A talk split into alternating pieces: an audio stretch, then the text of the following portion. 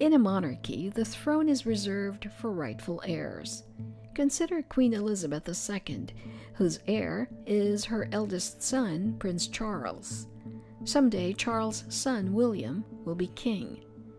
Similarly, the Bible offers many ways of verifying Jesus as the king spoken of in the Torah and in the prophetic writings. The word Messiah comes from the Hebrew word Mashiach, which means anointed with oil. In the culture we read about in the Bible, a designated individual would be anointed with oil before he could serve as king, priest, or prophet. Jesus was all of these, written about by prophets and awaited for many generations.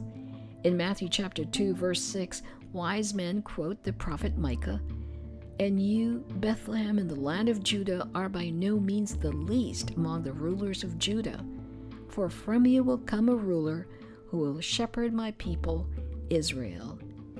Jesus' earthly parents, Joseph and Mary, were both descendants of King David, and yet Jesus is more importantly also the prophesied Son of God, rightful King for all eternity.